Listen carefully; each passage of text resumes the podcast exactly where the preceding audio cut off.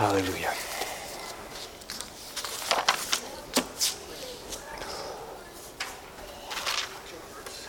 Hallelujah.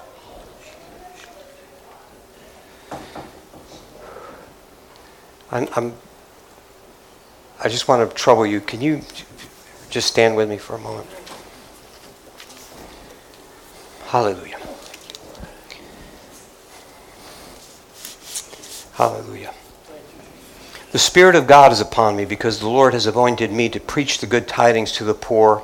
He has sent me to heal the brokenhearted, to proclaim liberty to the captives, and the opening of the prison to those who are bound, to proclaim the acceptable year of the Lord, and the day of vengeance of our God, to comfort all who mourn, to console all those who, all those who mourn in Zion, to give them beauty for ashes, the oil of joy for mourning the garment of praise for the spirit of heaviness, that they may be called trees of righteousness, the planting of the Lord, that he may be glorified.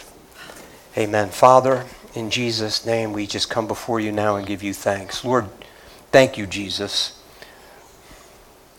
that in a place where you knew it wouldn't be accepted openly and freely, you got up and you said this very passage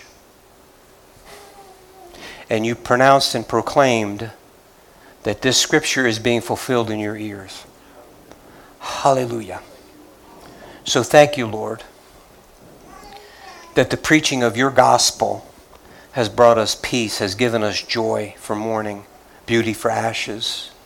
And so, Lord, I pray now that as we are gathered together and as you reveal your word to us, we will receive.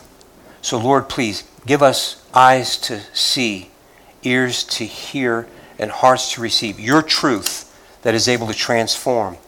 Lord, there are many in this room and many watching or listening over the internet. Lord, truth, your truth. We want to know what is real. And Lord, only that can give us freedom. Only that can break the chains that the enemy seeks to keep us bound up with. Lord, we seek to be free. Free not to do as we please, but free, Father, to follow the purpose and plan that you've called us to. Hallelujah. Thank you for this freedom, Lord. And thank you for the revelation of your word. In Jesus' name, amen, amen. and amen. Thank you. You may be seated. So last week, and it's been on my mind, my heart, your hearts, a lot of folks' hearts, uh, and the, the, the, major crux of the message last week was uh, reverence. So we're going to begin kind of where we left off last week. Fear and reverence of the Lord. Hebrews 12, 28 and 29, if you'll remember. Therefore, since we are receiving a kingdom which cannot be shaken, let us have grace, by which we may serve God acceptably with reverence and godly fear. For our God is a consuming fire. My brothers and sisters, this is specific. It's very, very specific and very pointed. And I believe that, again, as I mentioned to you, I think at least two, three weeks now, I believe, and I think many of you in this room and many of you not in this room agree, the church has lost this. The, the, the church, the modern day church, certainly in this culture and maybe in other countries, uh, we lost the fear and reverence for God. Amen? And I want to make sure, my brothers and sisters, that in this house, in this house, and in this house, that's not the case. Amen? So now let's go back to Malachi, one of the other foundational scriptures from last week. Uh, be, um, chapter 1, beginning verse 6. As a son honors his father and a servant his master, if then I am the father, where's my honor? And if I am master, where is my reverence? Says the Lord of hosts to you priests who despise my name, yet you say, In what way have we despised your name? You offer defiled food on my altar. My brothers and sisters, we know that specifically he's speaking to that what they did. What they did was they allowed the people to bring those offerings and they wouldn't give the very best. They would give something that was lame, something that, my brothers and sisters, that they really didn't want. Something, are, are you there? Something that was less than perfect, something that was less than the standard that God required. Amen? Amen. Hallelujah. So, I, I, as we continue to go further in this, we'll see. And it says that the, the priests, and, and look what it says you priests who despised my name. You see what, what's happening here? What God is actually saying is because you didn't pay reverence, because you didn't honor me properly, God is taking that as you despise him. Yeah, but I don't despise him. It doesn't matter what you say. It doesn't matter your point of view in this matter. What matters is God's point of view in this matter. And what God is saying is when you offer unacceptable sacrifices to Him, you're showing Him that you despise Him. Pretty harsh, huh? Not my word, His. And I, Lord, for me, this, this is for me as, as well as for you, as well as for you. This is for me. Less than my best toward Him, He takes that as I despise Him. That's it's, it's, it's an insult to him. But we've been so conditioned in the culture, we've been so conditioned in our homes, in our families, wherever, that, you know, just a good solid effort is good enough. Not according to his word. Amen? So, look, we could just take this as it's, it's about the priest, so we'll go further now into the next chapter of Malachi, chapter 2, beginning verse 1. And now, O priests, this commandment is for you.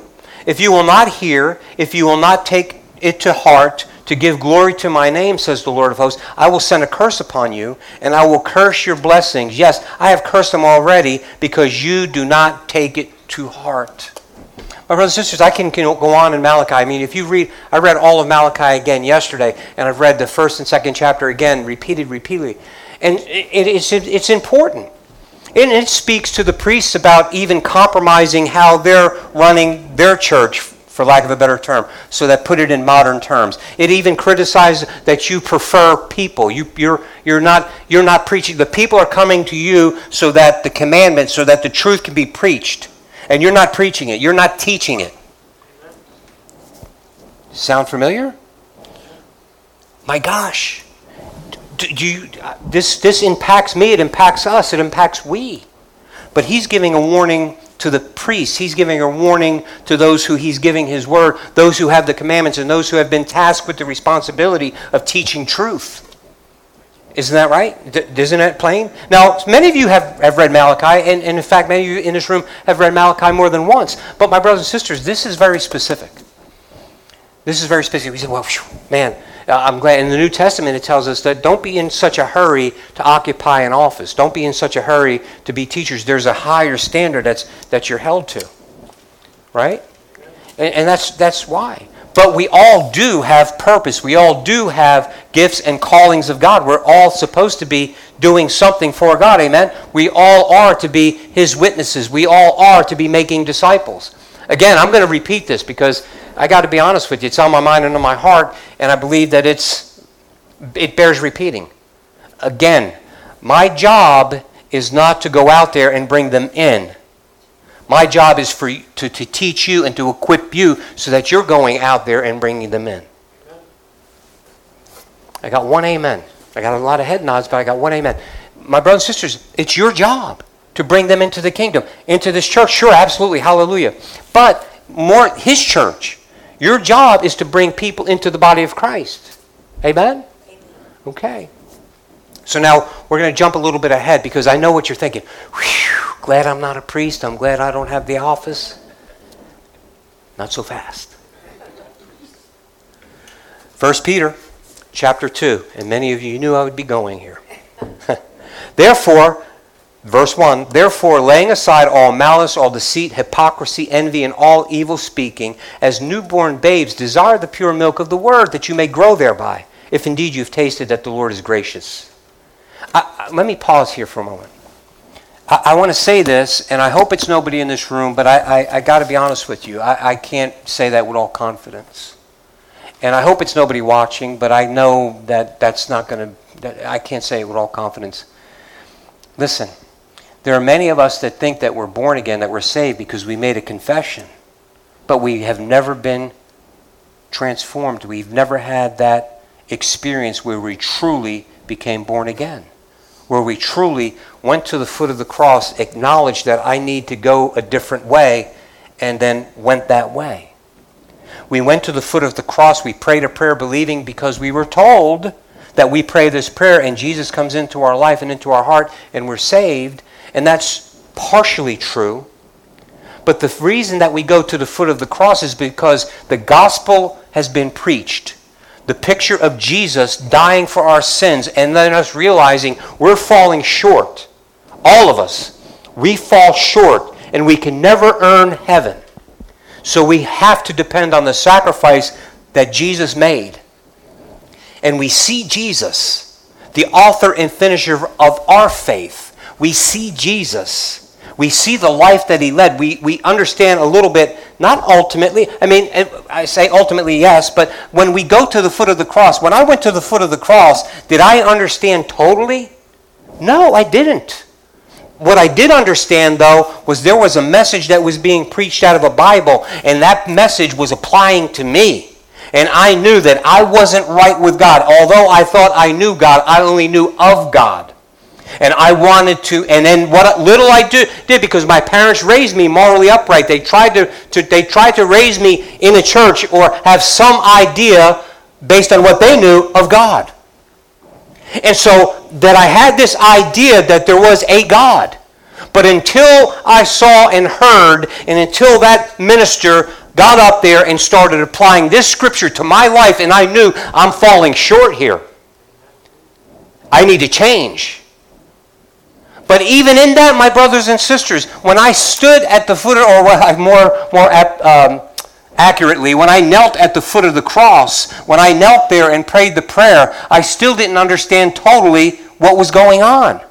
I still didn't understand totally what the power of that blood meant. I still didn't even know the scripture that said, without the shedding of blood, there could be no remission of sin. Did you hear me? Was I saved? Yes. According to what I knew in that moment and according to what I said and what I, my intention were in that moment, I'm going to live for you, Jesus. But then I had to learn how to live for Him. Excuse me while I adjust this. Okay, then, my brothers and sisters, it was my responsibility. I don't know why I'm saying this. Maybe there's somebody new. Maybe, excuse me again. Maybe there's somebody new. Maybe I, I, I don't know. But my brothers and sisters, listen. This is where I received Jesus. Yes, I did receive Jesus when I went to the cross and I accepted the sacrifice, understanding that I stunk on ice and I, I was in need of redemption. And what he did was he coupled me with God the Father. He coupled me with God, Father, Son, and Holy Spirit. I was coupled in that moment. And now all of a sudden, I was able to begin to understand what he was speaking. Are, are you with me? Why, why am I saying all this? I, I, I don't know. I'm just going to trust him. See, my brothers and sisters, I don't think I don't think many let me say it better. I think that many in the church, in the modern church, whether it's here in America or wherever, I just am familiar more so with what's happening in our culture, uh, don't understand the grace of God. They understand the grace of God as everything He's doing and everything I'm not doing when that's nothing could be further from the truth. The grace of God is everything He's doing in me and through me. Hallelujah. But I have to allow it. I have to give myself to it. So when I see a statement that Peter's making here, if indeed you have tasted that the Lord is gracious, this ministers to me. How many in my congregation, or how many under the sound of my voice, how many that came in and out of here understand truly what the grace of God is? And have we really experienced that grace of God? I want to tell you something, my brothers and sisters, young brothers, old brothers, new to the faith, old to the faith. If you went to the foot of the cross and you knew that I stink on ice and I'm in need of this Savior, and you said, Jesus, even though I don't deserve it, even though I may be the, the worst sinner on the face of the earth, you've died for me. And I want to receive what you have. I, I want to be accepted. I, want, I want to follow you now. If you meant that with your heart and you confess that with your mouth, you're saved. And you understand the grace of God. Even if it's this much, you, that is the grace of God at work in your life. Can you, can you, hallelujah. Hallelujah.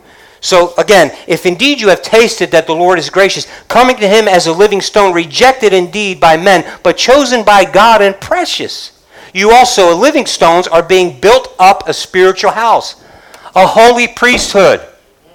Uh oh. Uh oh. Who does Malachi, who, does that apply to? Priests. Who are you? The priest. Hallelujah. To offer up spiritual sacrifices, spiritual sacrifices. See, our priesthood doesn't mean that me and Michelle are going to go home and we're going to have a service in our backyard today and we're going to cut the, the throat of a sheep or whatever. And no, we're not going to do that. We're not going to wave our first fruits. I got blackberries in the yard. I'm not going to wave those up in the air. Uh, come on. Now, I'm not trying to be silly. I'm trying to paint a picture for you. See, the sacrifices that we offer are spiritual. And even in the Old Testament, even the law, that all pointed to the spiritual sacrifice. First of Christ, the first fruits. And then what we offer, amen? The fruit of our lips. To offer up spiritual sacrifice acceptable to God through Jesus Christ. Therefore, it is also contained in the scripture Behold, I lay a Zion, a chief cornerstone, elect, precious, and he who believes on him will by no means be put to shame. Therefore, to you who believe, he is precious. But to those who are disobedient, the stone which the builders rejected has become the chief cornerstone, and a stone of stumbling and a rock of offense. They stumble being disobedient to the word. They stumble how? Being disobedient to the word to which they were also appointed. Now, this is speaking of when Jesus, now remember, when Jesus was ministering and preaching, the people that were harshest and the people that really had him killed were those who were all the, the religious leaders the ones who were trying to teach and preach and right and rule the people because, with the theocracy, right? Amen. Under Rome, that's what they were. Amen. And they rejected him. Hallelujah.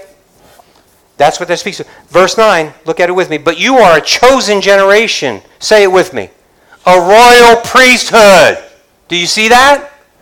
You are a chosen generation, a royal priesthood, a holy nation, his own special people, that you may proclaim the praises of him who called you out of darkness into his marvelous light, who once were not a people, but now are the people of God, who had not obtained mercy, but now have obtained mercy. Hallelujah. Praise the Lord. Pastor Tony, tell me something I didn't know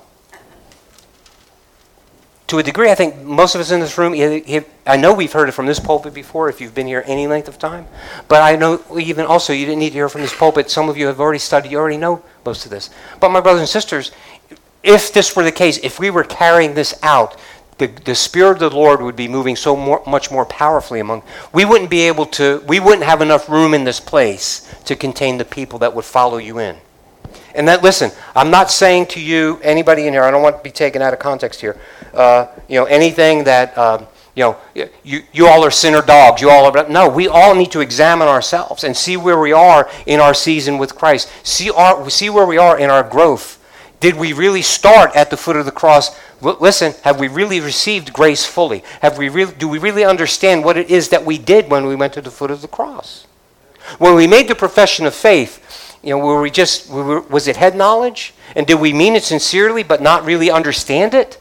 So, so I, I got to go back to you. My brothers and sisters, listen, when we fear and worship God with that fear and reverence, something happens. Always does. It always does. Yeah, my brothers and sisters, look at this. We're the priests of God, and look at the warning that He gives. And look at what he says. He, remember what he said in Malachi. You know, the sacrifices that you're making, they're telling me that you despise me. Right? Isn't that what he said? Didn't we read that together a little while ago? Do I need to put it back up? Don't make me. No. Do, do you understand? Right? They, they tell me that you despise me. Wow. Did, did, did you also remember what it said? It's not from your heart. And even the things that you're doing, you're just going through the motions. Hello? The things that I do, the things that you do, are we doing the, the good things that we know that we're supposed when we go and feed the homeless, are we just checking a box there? No, I know, and I see head shaking, praise the Lord, and I know that's sincere. I, I, no, we don't. We're doing it because we're serving the Lord. But my brothers and sisters, some people understand that when you're doing work for the Lord, you're, you're, you're storing up some chits in heaven. And so when you go there, God's going to say, oh man, you did all this work. If it's not from a sincere heart, don't do it. Right? If you're not doing things because He's God, listen, uh, uh, let me tell you this. If we do things because we, dis- we expect to get the favor of God, that cheapens everything. That means you think that God could be bought. No, God can't be bought. He bought you. And that's what we have to understand and realize that, listen, He owns me. And it's my honor to serve Him. He's God. I'm not. I know that shocks some of you, but no, He's God. Amen. Do you understand that? I, have listen. Everything has to begin right there. He's God. I'm not, and many of us in this room will say yes and amen.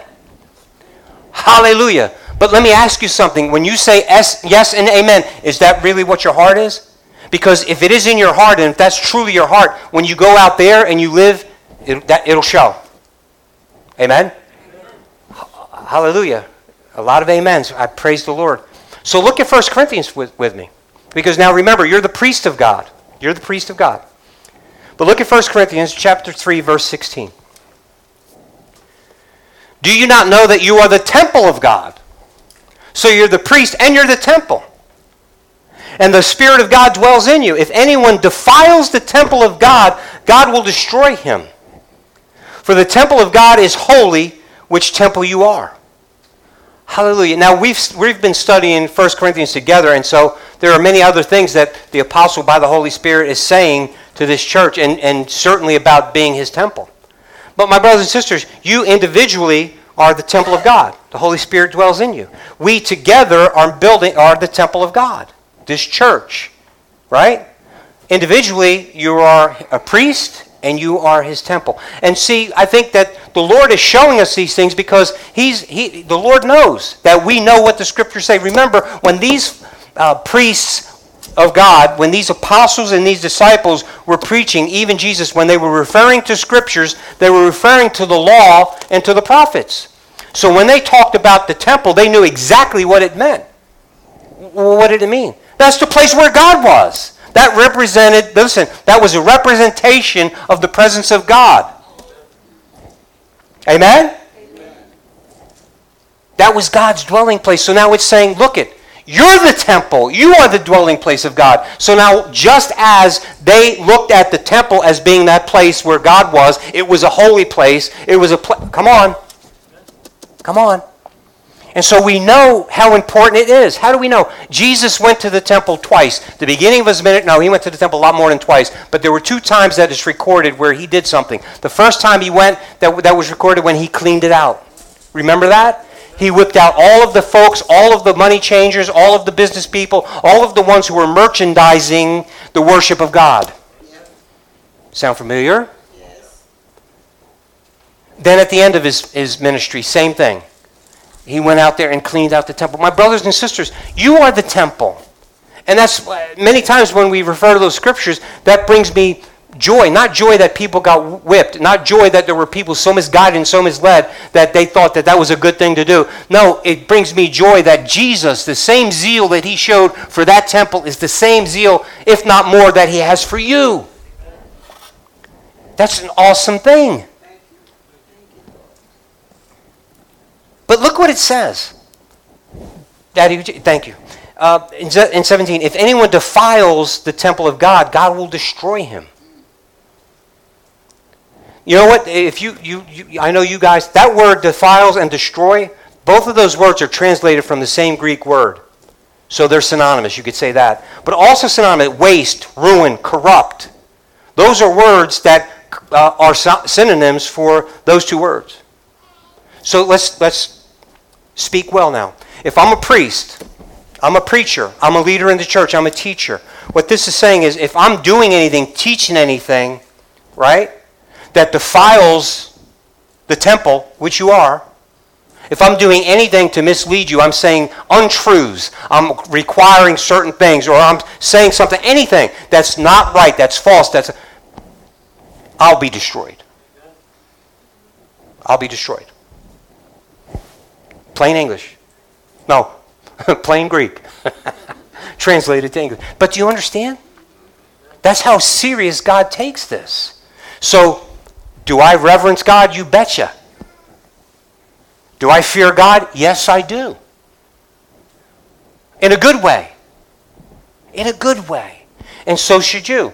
The same would apply to you. If you fashion yourself to be someone's, and you, you're supposed to disciple people. So if you're helping to disciple people, and you start saying things that aren't true, that aren't, be careful. Don't think that you're something that you're not. Go with what the Holy Spirit gives you. If you get asked a question that you don't know the answer to, don't be ashamed. I haven't gotten there yet. I'm still studying, but I'll find out for you. And then go to an older, an elder brother, not older in age, but maybe an elder of the church if you need help. Study it yourself. Maybe that's God saying something to you. Maybe God is saying He wants you to know that. So you devote and dedicate yourself to studying that. Will, come on. Hallelujah. Boy, you're so, so solemn. This is a solemn assembly this morning. Amen. Hallelujah. No, but do you understand? It could be something that way. God may be speaking to you through that person. You have a question that was asked of you, and you feel a little bit embarrassed because you don't know the answer. Has that ever happened to anybody? Let me ask you, you could, you could stay embarrassed or try to make something up or whatever, or you could just be honest. I, not, not right there yet. I think it might be this or whatever, but please don't take my word for it. I need to study that a little deeper. Did that make you more determined to study? Yeah. There were things that I knew, but even asked questions and, and I gave the answer, but then made sure that I followed up because if there was just any shadow of any little dis- man, I made sure. Let me, let me double check that. Let me look that up. I've, I've said to people before, this is, especially some of these doctrinal issues as it relates to, you know, spiritual gifts and the manifestations of the Spirit. There's always, you know, people want to talk about the Trinity thing and all, you know, everybody wants to talk about some of these things. So I always make sure that I have Scripture. And then sometimes you say something and you want to make sure. I make sure. Come on. You're the temple, and God will destroy. This is how serious God. Amen. Amen. I got somebody saying hallelujah over there with me. Amen. This is the, look. You are His temple. You are His priest, and we see, my brothers and sisters. If you, for the temple of God is holy. Addy, put that back up for me. The temple of God is holy. Whose temple you are. Holy sacred, set apart, sanctified. Amen? You, you, you understand what holy means? Blameless, you're consecrated. Ceremonially washed. You've been washed. Right? And you've been washed not just so that you can go to heaven. You've been washed, you've been consecrated to be his priest, to be his temple. Does, is anybody hearing that besides me this morning? Amen? Amen. You've been washed. You're pure, morally blameless morally blameless. If you're sleeping with somebody you're not married to, you are not holy. And you can try to justify it any old way you want to. You can't. If you are, listen, I'm going to tell you, I, I, I don't want to stand here and name all of these things. You can read them. Galatians, I mean, Romans, I mean, all of these, they just flat out say to you, and most of the time, my brothers and sisters, has everything to do with lust of the eyes, lust of the flesh, flesh pride of life. So, so my brothers and sisters, look, anything that we're doing that, that in our heart we know it's wrong, but we do it or we try to justify it, you are not morally blameless. But you're called to be that. Amen? So that's, that's what we're working toward. Lord, you make me holy. Lord, you give me the ability to walk in this. Now help me to walk in this. And if I still have to choose, but I can't say, well, I can't help it. No, you can't, but He can. If you, listen, if you will listen to him, if you will follow. You can't help it, but he can. Amen. Isn't that awesome? That's our God. That's our God. So watch. You're the temple of God. You're the priest. You're a royal priesthood, a chosen generation, set apart, consecrated. When I look at, and I, I, I, I, I want to give explanation, so I need to understand myself. I remember in Chronicles, Second Chronicles, chapter 5. Don't turn there, mark it down, look it up later. We all kind of, those of us who have been in the, in the Bible for any amount of time, we understand. King David's heart was he wanted to build a temple. He didn't think it was right that he lived in a palace and the Lord, the Ark of the Covenant, was in a tent, the tabernacle. right? So his heart was, and he, he had a design in mind, and he had all the material, but God told him, you, you've, you're, you're, my, you're my warrior king. You've spilled blood. Uh, you're not going to do it, but your son will. Remember? And so Solomon did it. And do you remember now in, in 2 Chronicles chapter 5, it's also in Kings, but in 2 Chronicles chapter 5, it says that Solomon, they, they, had the, they had it built, they had everything done, and now they're bringing the Ark of the Covenant from the tabernacle, from the tent, and they're going to put it in the most holy place in the temple. So he had all of the elders of Israel, all of the priests, you know, anybody that was somebody, they all were there when that thing was ushered in. And when they were and when they put the uh, Holy of Holies in the tabernacle, they, they blew the trumpets and they sang. And it says, when they were all one, the magi- mu- magician, the musicians and the singers, when they were all one, the cloud, the presence of God filled the place with a cloud. The manifest presence of God was there, and they could they fell out. The presence of God was so strong, the presence of God was so real that they couldn't even do anything anymore. They just fell out. My brothers and my sisters, this is what the presence of God is supposed to be. We're supposed to feel. Mm-mm. We're supposed to understand the presence of God. We're supposed to experience the presence of God and have something supernatural happen to us in our lives. It has to. It can't be natural. If it's natural, it's not God. So I want. So, listen, that doesn't mean that I'm. Uh, I'm going to go. I'm. Yeah, I can start naming. I'm not going to run to this church or that church because oh man, uh, did you see that the the uh, statue was crying or you know they were breaking out with holy laughter and I'm going to run over there because I want to experience. No, no. You know what it could be? It could be something this simple. You get in your closet and you get on your face before God and you say, God, I've been asking for you th- this of you for a long time. Tell me, what, what do I need to do? Lord, I want to be in your presence. That's all. D- you know, forget what I want. Forget all of the goodies. Forget all of the, the things that I've asked you for. I just want you. Lord, show me your glory. How about, Lord, show me your glory. Moses. How about this? Moses is, Moses is speaking to God. Unlike anybody before him, he, God, I speak to him face to face like a man. Although he didn't speak to him, right? He spoke out of things. God is a spirit. But my brothers and sisters, look at. Here's what it says.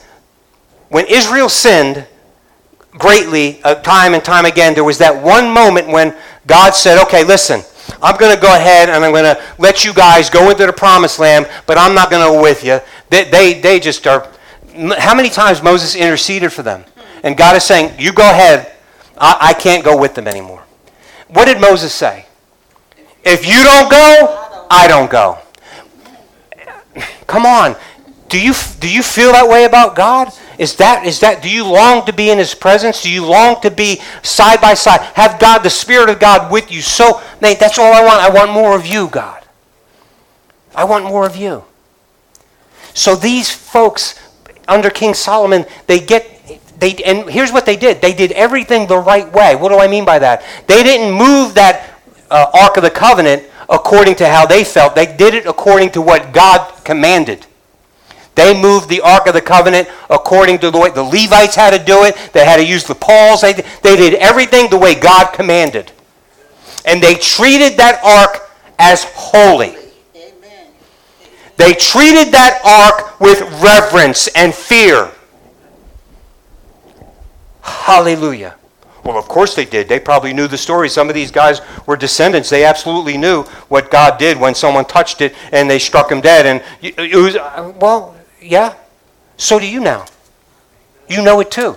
And just because it happened thousands of years ago doesn't mean that God is different. God is the same. God is the same. God bless you. God is the same.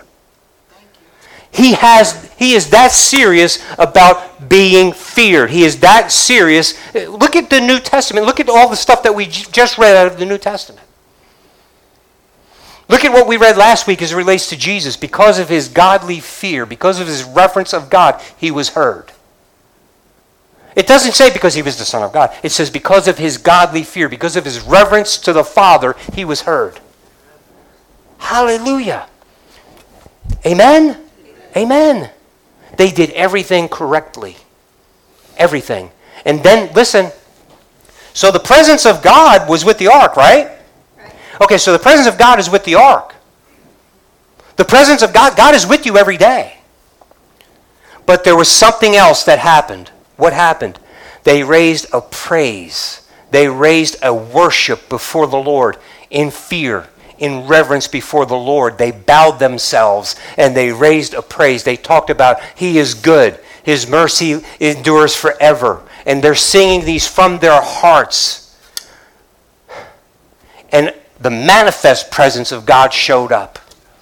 God showed up in a different way. God showed up in that cloud, and that cloud was so heavy that they, uh, they, they, were, they couldn't do anything about it. They were flattened. That's the presence of God that I want to experience. I don't have to experience that to believe that He is God. I already know He is. Amen.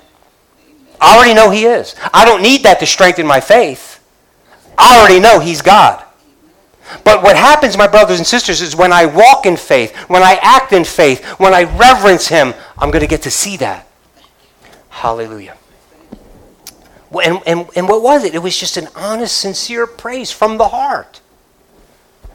In Acts chapter 4, we all know this. Remember Peter and John, they were arrested for healing that lame man at the gate beautiful, right?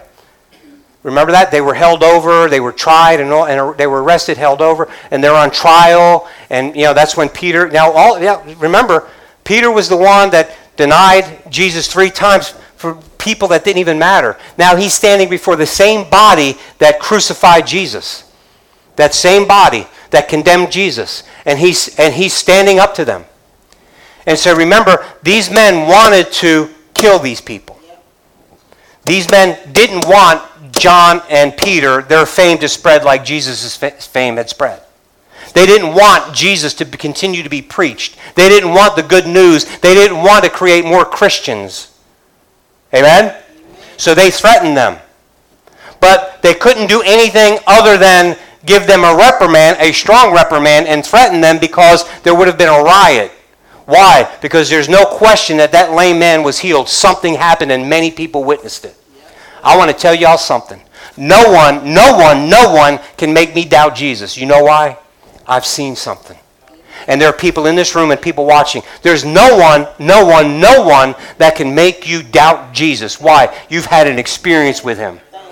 Amen? Amen. And what and i and who's going to make me cheap in that? Who's going to make me cheap in that? So, my brothers and sisters, listen, if you haven't made, if you really, if you don't know that, if you haven't, you know, if you haven't experienced that powerful grace of God, then, then don't continue to fool yourself. Don't continue to just name the name of Christ and pray prayers and think that you're getting to the throne room. You're not. And I'm not saying that to, to, to, to, to condemn you in any way or to, to find fault in you. I'm trying to help you. Listen to the Spirit of God. Listen to the Spirit of God. When you pray, you want to know that you know that He's hearing you. Jesus was heard because of his fear, because of his reverence for God. So, my brothers and sisters, if you haven't had that experience, if you haven't gone to the altar and said, Lord, Lord I'm your follower now. I, I, you know, I've said it before, but I mean it. I want to follow you. Teach me, help me, guide me, lead me. I want I surrender. Have you surrendered? Or did you just go down and pray a prayer?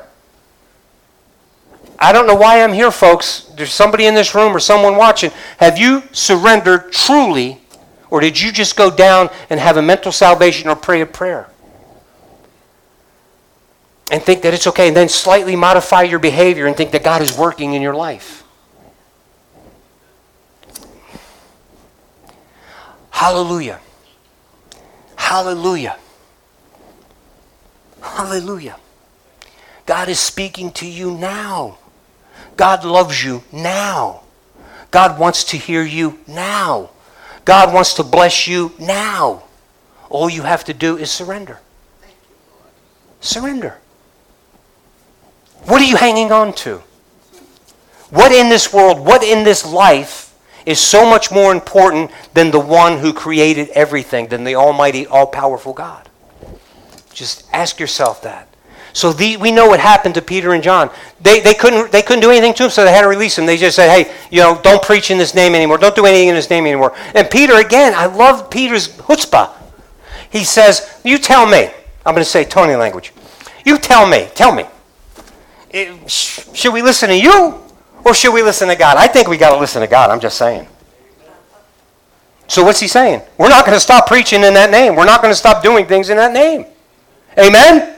This is of God. We're doing it. And so we know what happened. When they left there, they went to their brothers and sisters who were probably all praying for them. There was probably a prayer vigil going on because they thought this was going to be it for Peter and John. And when they got there, they all prayed.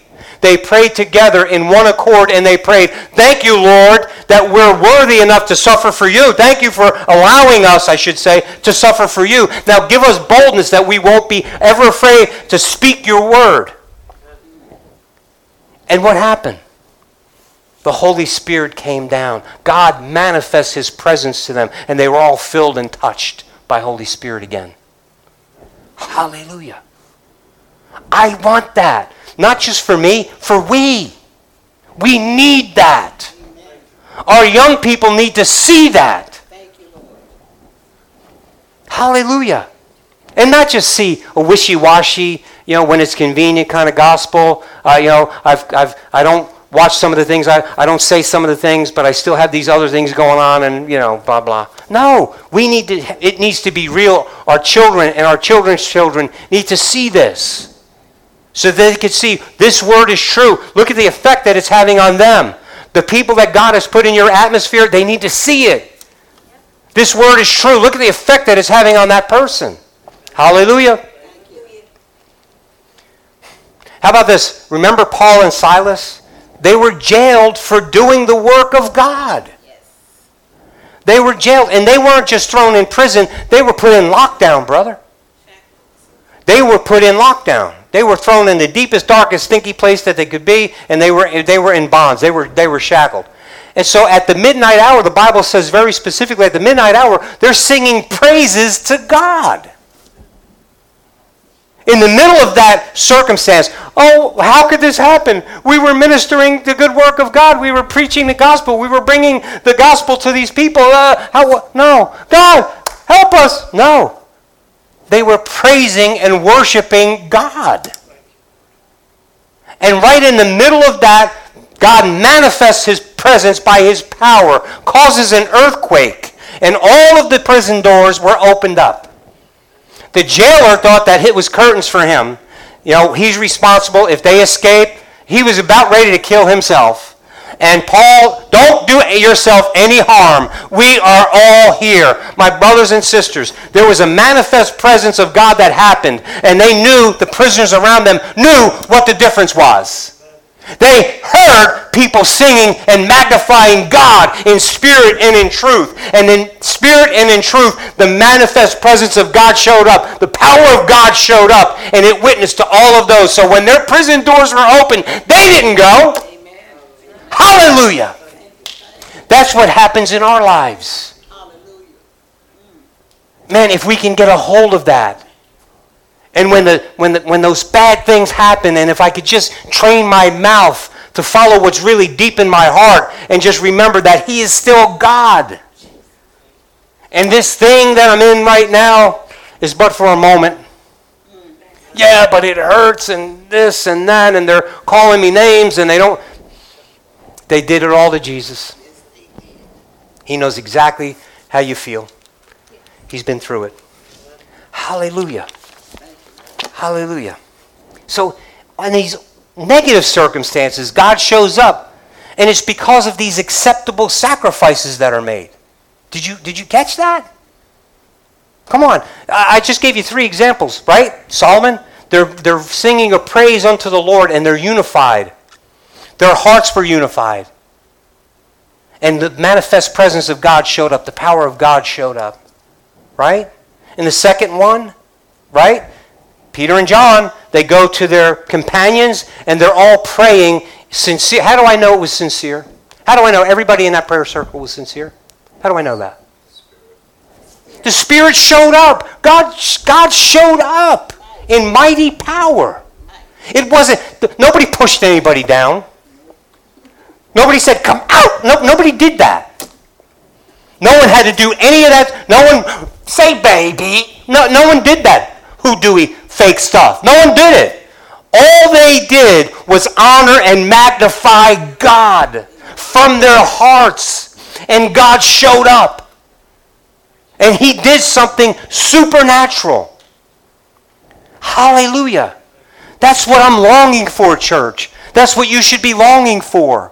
And that's what we should hope that our kids recognize. There's something different about this people. They don't just preach something, they believe it, they live it, and something's happening. Come on. And it ain't fake. Amen. Hallelujah. So, so, so let me, do I have to be arrested? No, no. I believe I will. I, I probably will before I leave this earth. I really do that there's a strong possibility that I'll be arrested. I, I, I do. I hope I'm up for the task. I, I, hope you'll pray for me if that happens. And I, to be honest with you, I'm, I'm not looking forward to it. But I think there's a chance, the way things are going right now, that I could be arrested for preaching. They're already doing it in Canada, folks. And, and, and I'm, I'm not talking about something that's a conspiracy, may have happened. It's happening. They are arresting Christian ministers for preaching the gospel, for saying things like homosexuality is a sin. See, I could say that God loves the homosexual, and He does. And God died for them just as much as He died for me. I could say that, but that's not good enough. What I have to do is, listen, lower my reverence for God and His Word and say, well, you know, after all, God loves us all, and just, we're all God's children, and, you know, the, Jesus won't send anybody to hell. And I can't say that because it's not true. Are you hearing me? So, right now, the truth, forget it. That's why I'm going to tell you again make sure you have a printed version of your Bible. It's going away. It's going away. So, my brothers and sisters, listen. So, should I wait till I'm arrested, or should I wait till a major catastrophe happens? And then, listen, and then there's nothing else I can do? And then I'm longing for God to show up? No. No. Because listen, let, us be honest here. Those men, all of those people, to that point, they were serving God to that point. See, if I can't serve God in the good times, how am I going to serve Him in the bad times? When my life depends on it? Well, now I've heard it said before, and I've heard some people, I'd rather, you know, I, I just be, you know, hey, uh, renounce Christ or you get your head chopped off, and then it'll be over. And I've, I've heard people say st- stupid stuff like that.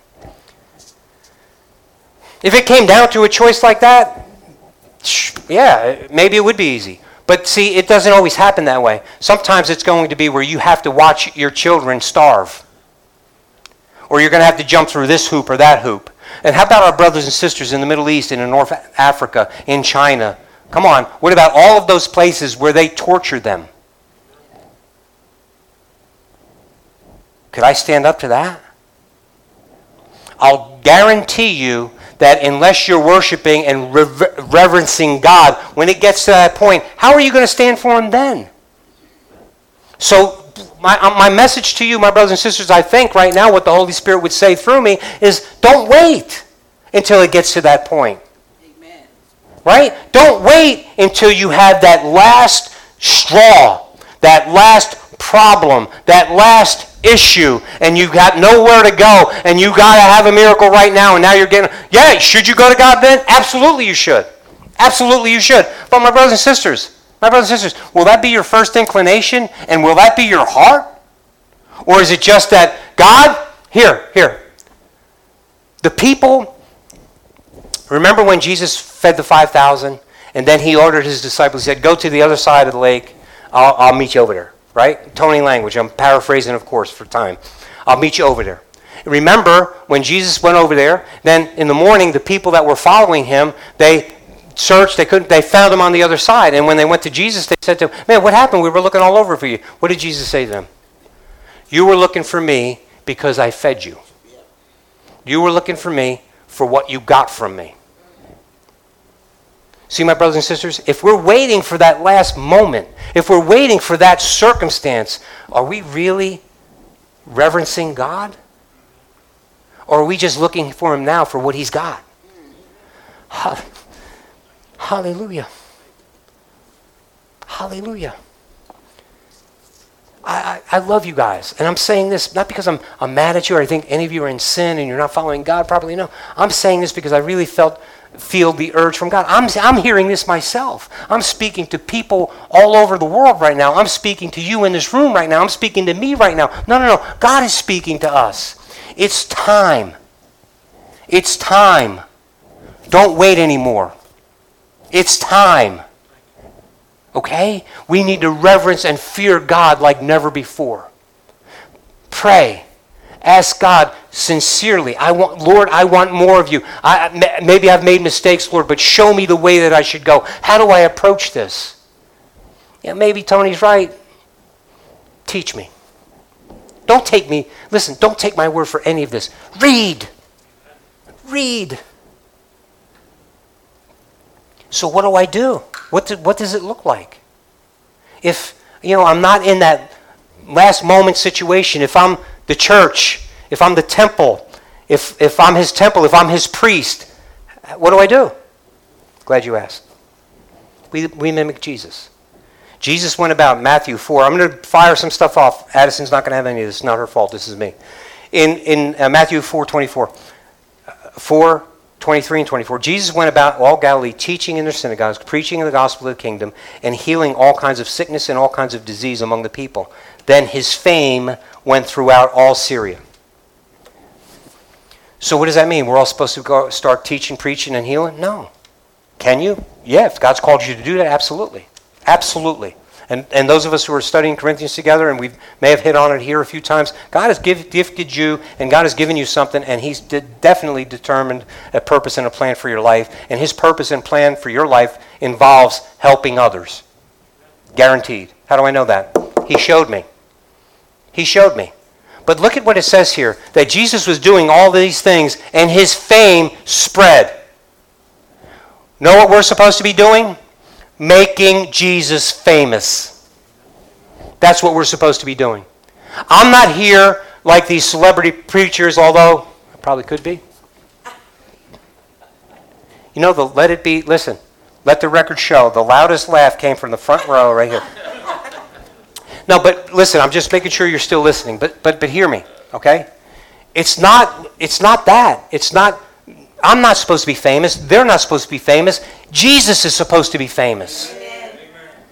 Now, as the closer we come to uh, the end, it's going to be more like infamous. And you know the difference, right? Infamous is you're known because of bad. And we are being labeled as bad.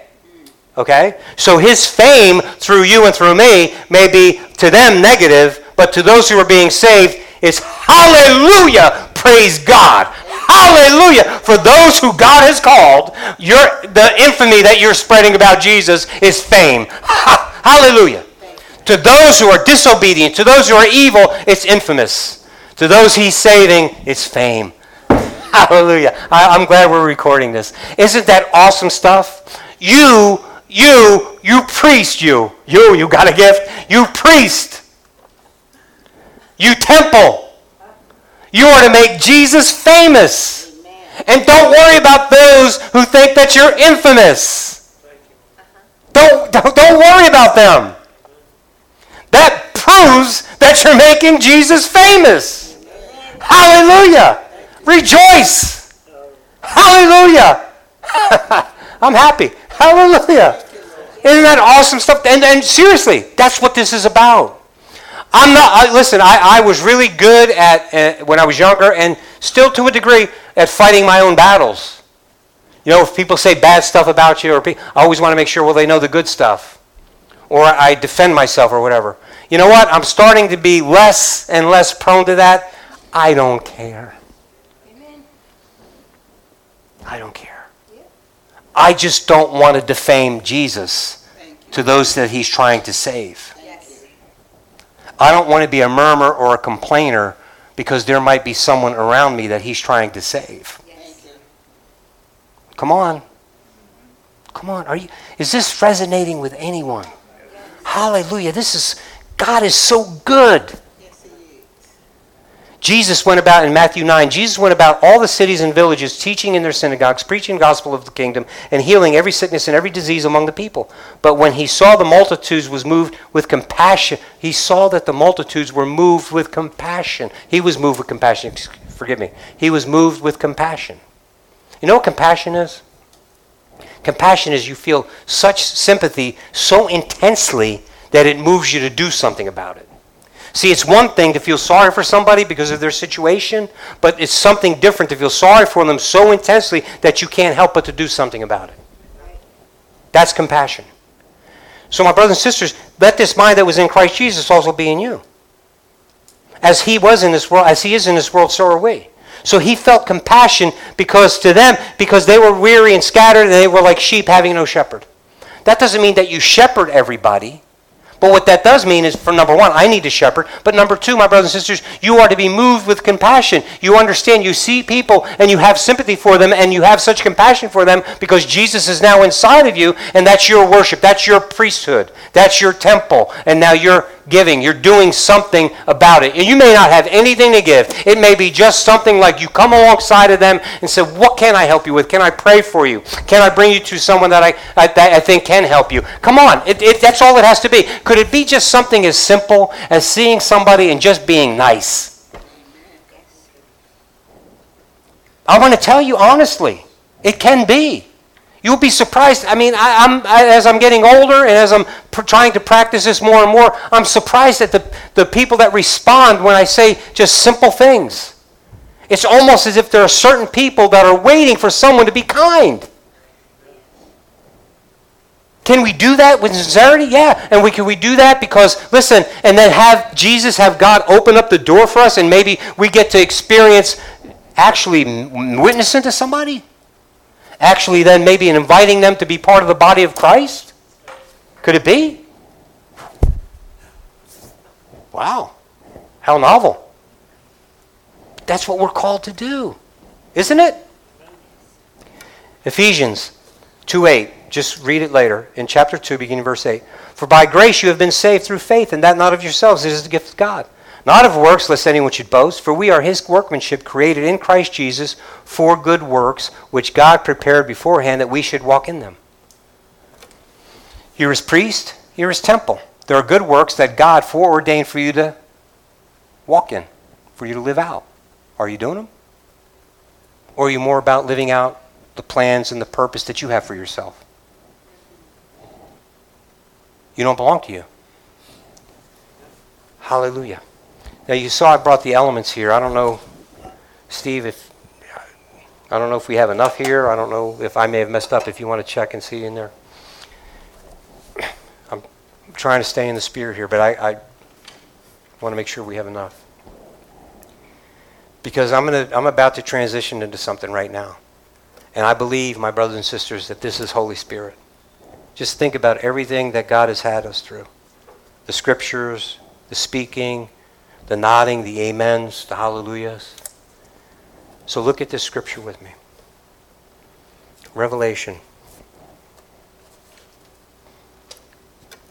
chapter 1, verse 4. Grace to you and peace from him who is, and who was, and who is to come, and from seven spirits, the seven spirits who are before his throne, and from Jesus Christ, the faithful witness, the firstborn from the dead, and the ruler over the kings of the earth to him who loved us and washed us from our sins in his own blood. And what happened? He has made us kings and priests to God the Father. Do you see that? What does it say? He has made us kings and priests. Do you see that? How did he do that? He washed us. He consecrated us. He made us holy. He justified us. He reconciled us back to God through the shedding of his blood. And he's made you a priest. He's made you his temple. Hallelujah. He made us kings and priests to God, to his God and Father. To him be glory and dominion forever and ever. Is Jesus being glorified in our lives? Is Jesus being glorified in our lives? Do you reverence God to the extent that people understand that you're a representative of Jesus? Or is God being glorified in your life? Hallelujah. Hallelujah. So, my brothers and sisters, we're going to take communion in a moment. I'm going to read a scripture here, and I'm going to leave it up there. And I want you to pray and make sure that everything is right between you and, and God. Amen? Now, if you've never given your heart to the Lord, this you have no part in this, and I don't mean that ugly. And for those of you who may be watching, if you want to do this with us, take the time now. Get juice, bread, whatever it is, get it quick. This is important because this we do also in reverence and fear of God. This is a very spiritual moment. And if you really have given your heart and life to God and you are born again, and, and my brothers and sisters, only you know.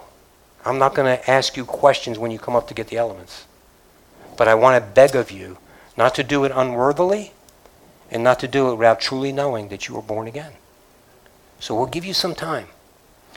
And I just want to say this if you're not born again, you can be that before you leave here today.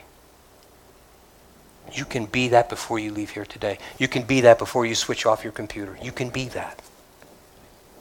Amen? Just acknowledge that there is such a righteous, holy, and just God, powerful, almighty, who clothes himself in unapproachable light. He is that separate, that distinct, that holy, that, and he is to be reverenced. And then compared to him, I'm the dust that he made me out of. But because of him, I could be more than that. Because of him, I could be his son. Because of that, his love, he's displayed for me. He manifests his love in that he took a body, paid the price for my sin, paid the price so that I could be justified. I could be reconciled back to him. That as bad and as disgusting as my sin was, he took it all on himself. You, you believe that? You receive it? And when you receive it, not just to say, okay, now I'm covered. No. I receive it and I receive you, Jesus. I want to be your disciple. I'm going to follow you. That could be you. Amen. Let's look at the scripture together. 1 Corinthians 6:19 Do you not know that your body is the temple of the Holy Spirit who is in you whom you have from God and you are not your own for you were bought with a price Therefore glorify God in your body and in your spirit which are God's you were bought with a price and I'm not trying to be gimmicky by putting that picture up there no I think we need to remember the price The price. He did that for you. And if you were the only one to believe it, he still would have did it. But thank God you're not the only one. Amen? So now let's take a few moments. Go to him. Go to him. Make it right. Amen? As you're doing that, you can come up and serve yourself. And if you'd like to serve your neighbor, go ahead and do that as well. Make sure your neighbor knows you're doing it, though.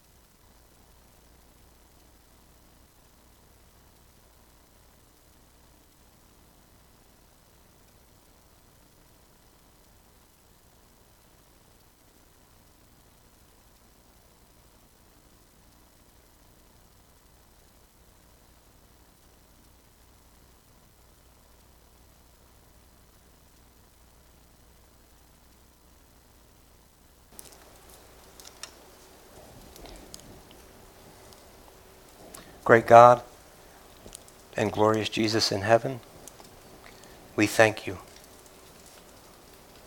We thank you, Lord, for this opportunity to come before you as your children, as your people, as your priests. And Lord, forgive us for our shortcomings. Lord, in this moment, we truly are humbled by your holiness, humbled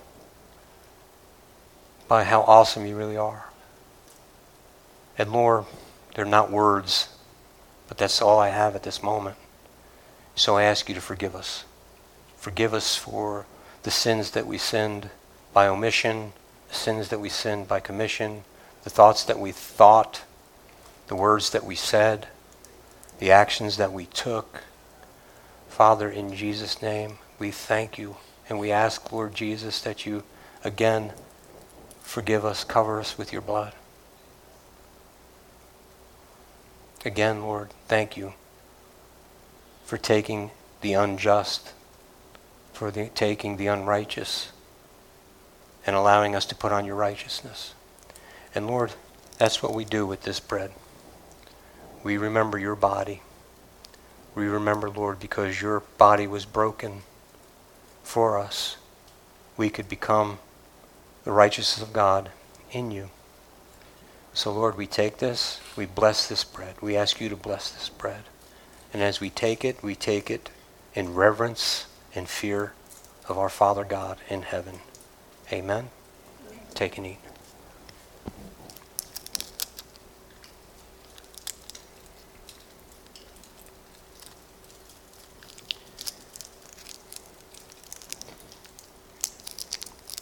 So, Lord, as we take this cup, I can honestly recall when I first prayed a prayer toward you and I didn't understand totally that without the shedding of blood there could be no remission. I just knew you shed your blood for me. And now I fully understand why. So thank you, Lord, for washing away my sins with your own blood. Thank you, God that you saw fit to show your love for me and for all those who call on you. So bless this cup, Lord, and allow us again to be refreshed and renewed in the cleanliness that your blood provides. In Jesus' name, amen. Amen. Hallelujah. Hallelujah. Glory to God. Glory to God. Can you please stand with me? And thank you, Steve, for your service.